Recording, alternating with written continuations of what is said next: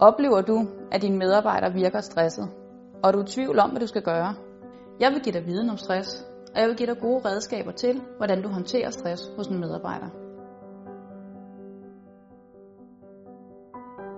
Stress kommer sjældent fra den ene dag til den anden. Stress udvikler sig og forværres gradvist over tid.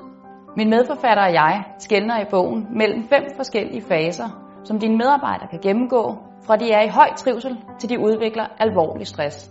Med den viden om de fem faser, så får du mulighed for at kunne gribe ind, og du får mulighed for at vide, hvordan du griber ind i de forskellige faser. I den tempererede fase, der er trivselen høj, og arbejdsevnen er intakt. Derfor er det også her, at effektiviteten er på sit højeste.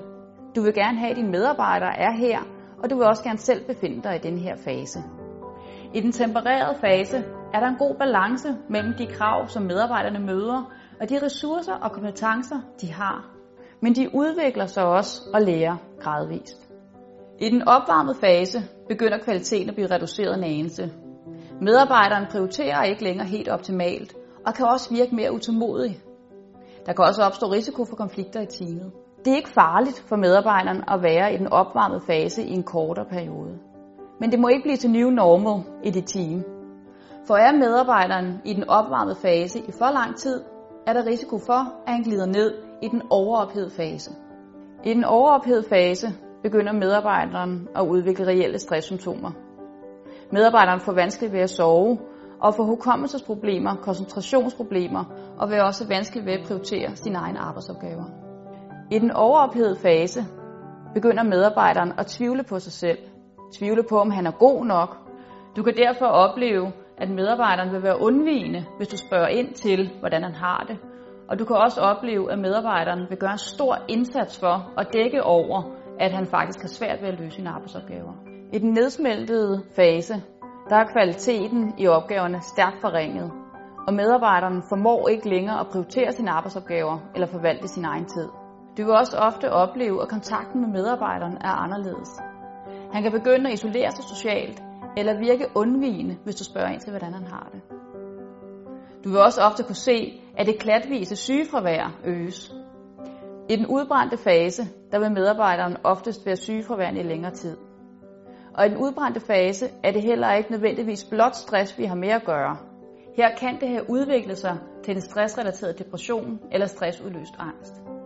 I den udbrændte fase er det afgørende, at du som leder holder kontakten til dine medarbejdere og skaber gode forløb for tilbagevenden. Medarbejdere arbejder forskelligt, og de håndterer stress forskelligt. Derfor er det vigtigt, at du mest af alt lægger mærke til ændringer i deres adfærd og i deres opgaveløsning.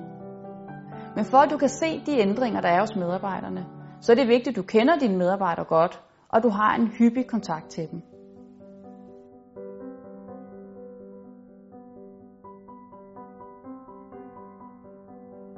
Ledere kan meget forståeligt have en modstand mod at blande sig i deres medarbejderes stress.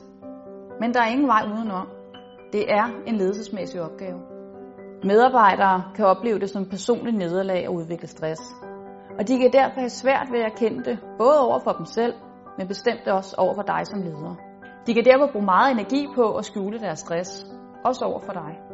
Det er vigtigt, at du forbereder dig, inden du skal have samtale med dine medarbejdere.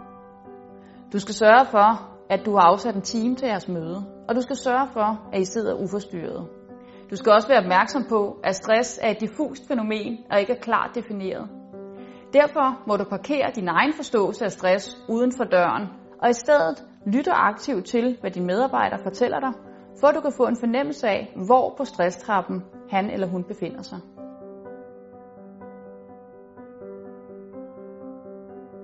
Når du skal holde samtale med dine medarbejdere, så kan du med fordel tage udgangspunkt i den her samtalemodel, der består af fire trin.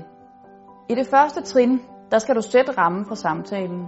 Du skal fortælle medarbejderen, hvorfor du er indkaldt, hvad er det, du er bekymret over, hvad er det, du har set, hvad er det for en adfærd eller kvalitet, der har ændret sig. I trin 2 skal I tale om, hvordan medarbejderen har det. Tal om trivsel og mistrivsel er medarbejderen frustreret, eller er medarbejderen ved at udvikle alvorlig stress?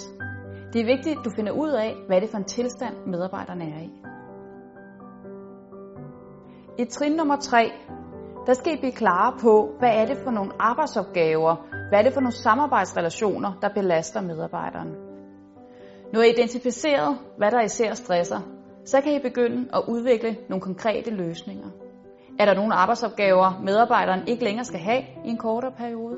I skal også tale om, om medarbejderen måske skal reducere sin arbejdstid for en kortere periode.